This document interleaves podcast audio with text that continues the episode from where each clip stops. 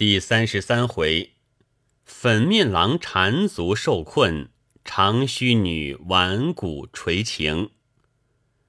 话说林之阳来到国舅府，把货单求管门的呈进，里面传出话道：连年国主采选嫔妃，正需此货，今将货单替你转呈，随即来差同去，以便听候批货。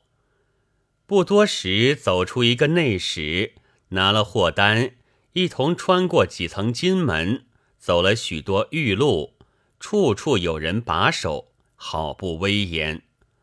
来到内殿门首，内史立住道：“大嫂在此等候，我把货单呈进，看是如何，再来回你。”走了进去，不多时出来道。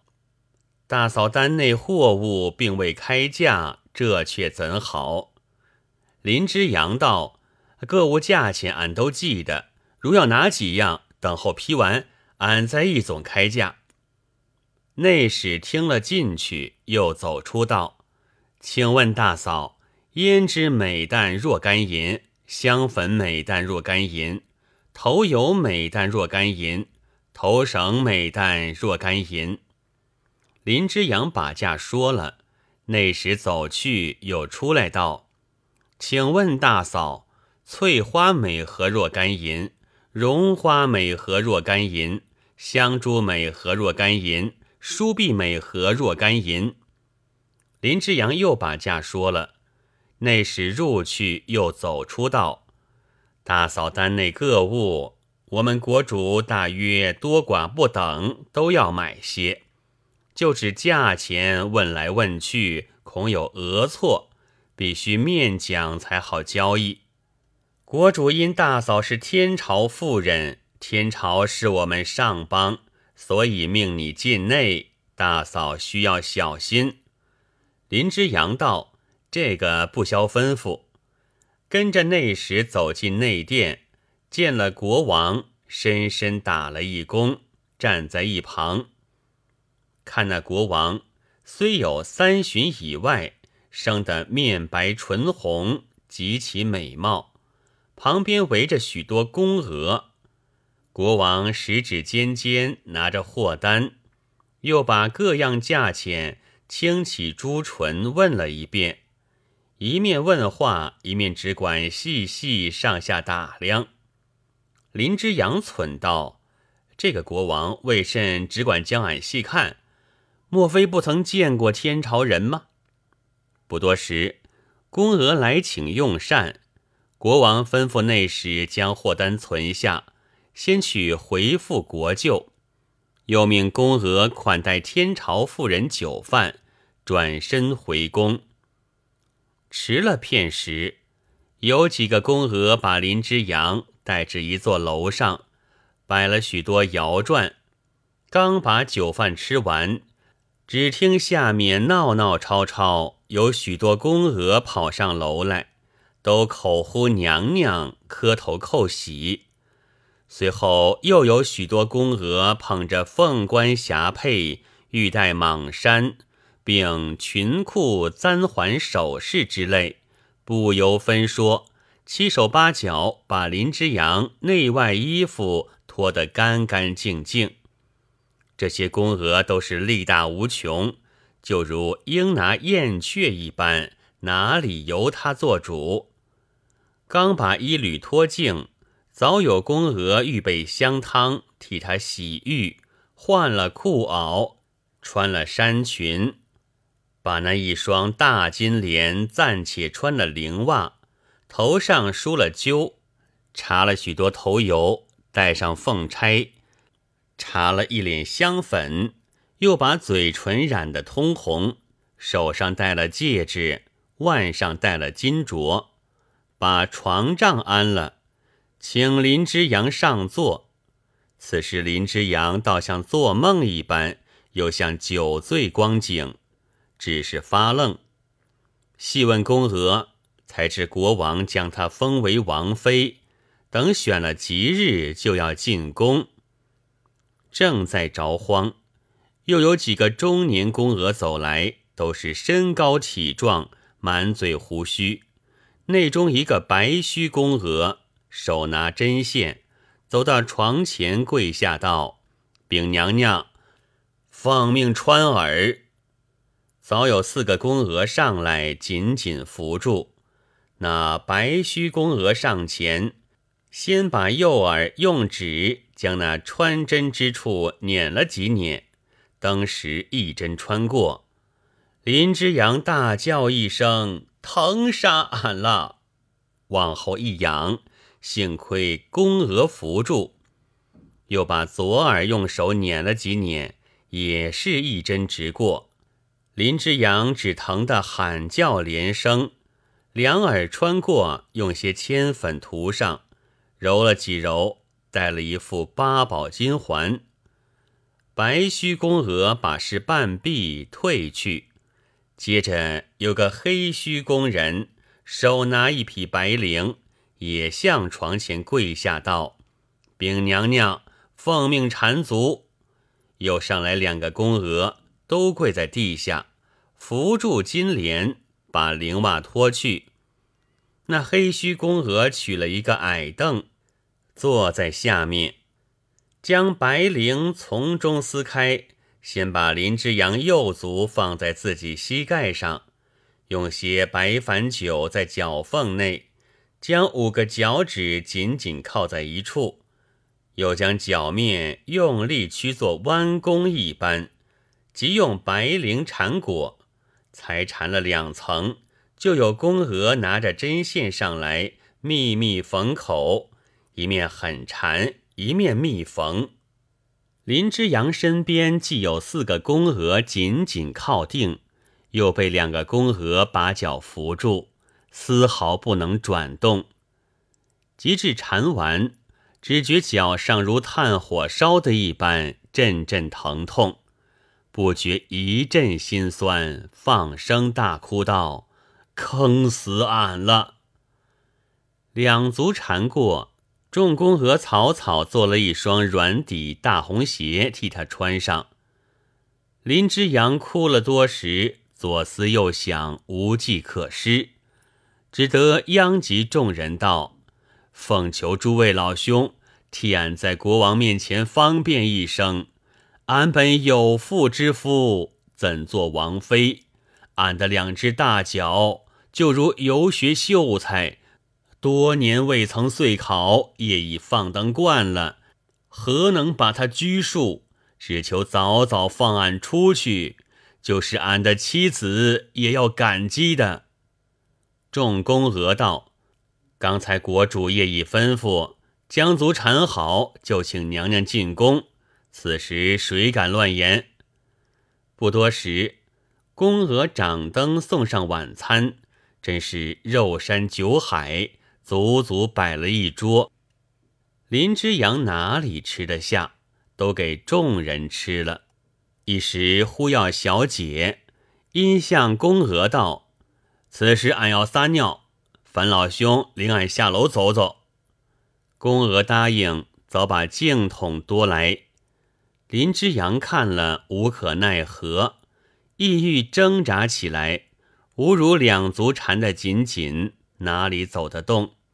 只得扶着宫娥下床，坐上净桶。小姐后把手净了，宫娥多了一盆热水，道：“请娘娘用水。”林之阳道：“俺才洗手，为甚又要用水？”宫娥道：“不是净手，是下面用水。”林之阳道：“怎叫下面用水？俺倒不知。”宫娥道。娘娘才从何处小解？此时就从何处用水？既怕动手，待奴婢替洗吧。当时上来两个胖大宫娥，一个替他解退中衣，一个用大红绫帕蘸水，在他下身开磨。林之阳喊道：“这个玩的不好，诸位莫乱动手。”俺是男人，弄得俺下面发痒，不好不好，越开越痒。那个宫娥听了，自言自语道：“你说越开越痒，俺还越痒越开嘞。把水用过，坐在床上，只觉两足痛不可当，支撑不住，只得倒在床上合衣而卧。那中年宫娥上前禀道：“娘娘既觉身倦，就请灌树安寝吧。”众宫娥也有执着烛台的，也有执着漱盂的，也有捧着面盆的，也有捧着梳妆的，也有拖着油盒的，也有拖着粉盒的，也有提着手巾的，也有提着绫帕的，乱乱纷纷围在床前。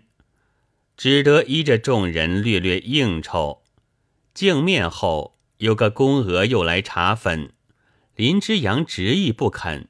白须宫娥道：“这临睡查粉规矩最有好处，因粉能白润皮肤，内多冰舍。王妃面上虽白，还欠香气，所以这粉也是不可少的。”九九茶上不但面白如玉，还从白色中透出一股肉香，真是越白越香，越香越白，令人越闻越爱，越爱越闻，最是讨人欢喜的。酒后才知其中好处嘞。宫娥说之志在，哪里肯听？众人道：“娘娘既如此任性。”我们明日只好据实起奏，请保姆过来再做道理。登时四面安歇。到了夜间，林之阳被两足不时疼醒，即将白绫左撕右解，费尽无穷之力才扯了下来，把十个脚趾个个梳开。这一畅快，非同小可。就如秀才免了岁考一般，好不松动，心中一爽，竟自沉沉睡去。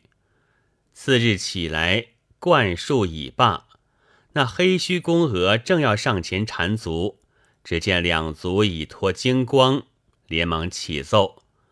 国王叫保姆过来，重责二十，并命在彼严刑约束。保姆领命。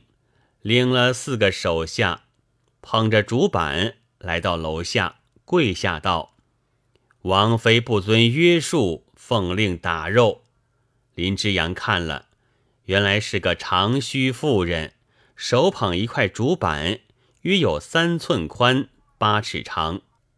不觉吃了一下，道：“怎么叫做打肉？”只见保姆手下四个微须妇人。一个个膀阔腰粗，走上前来，不由分说，轻轻脱翻，褪下中衣。保姆手举竹板，一起一落，竟向屁股、大腿一路打去。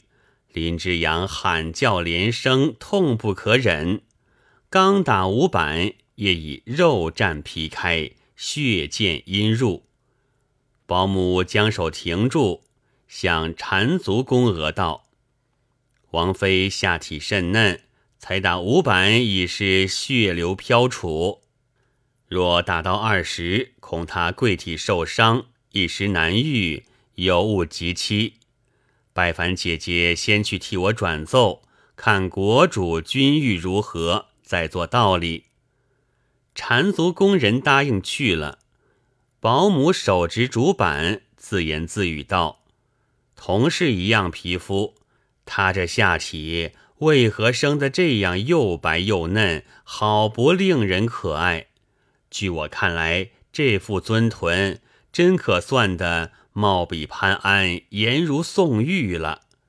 因又说道：“貌比潘安，颜如宋玉，是说人的容貌之美，怎么我将下身比他，未免不伦。”只见缠足宫人走来道：“奉国主君谕，问王妃死后可遵约束，如痛改前非，即免责放起。”林之阳怕打，只得说道：“都改过了。”众人于是歇手。宫娥拿了灵帕，把下体血迹擦了。国王命人赐了一包棒疮药，又送了一盏定痛人参汤，随即敷药，吃了人参汤，倒在床上歇息片时，果然立时止痛。缠足宫娥把足重新缠好，叫他下床来往走动。宫娥搀着走了几步，棒疮虽好，两足甚痛。只想坐下歇息，无奈缠足宫娥唯恐误了限期，毫不放松。刚要坐下，就要起奏，只得勉强支持，走来走去，真如正命一般。到了夜间，不时疼醒，每每整夜不能合眼。无论日夜，俱有宫娥轮流坐守。从无片刻离人，竟是丝毫不能放松。林之阳到了这个地位，只觉得湖海豪情变作柔肠寸断了。未知如何，下回分解。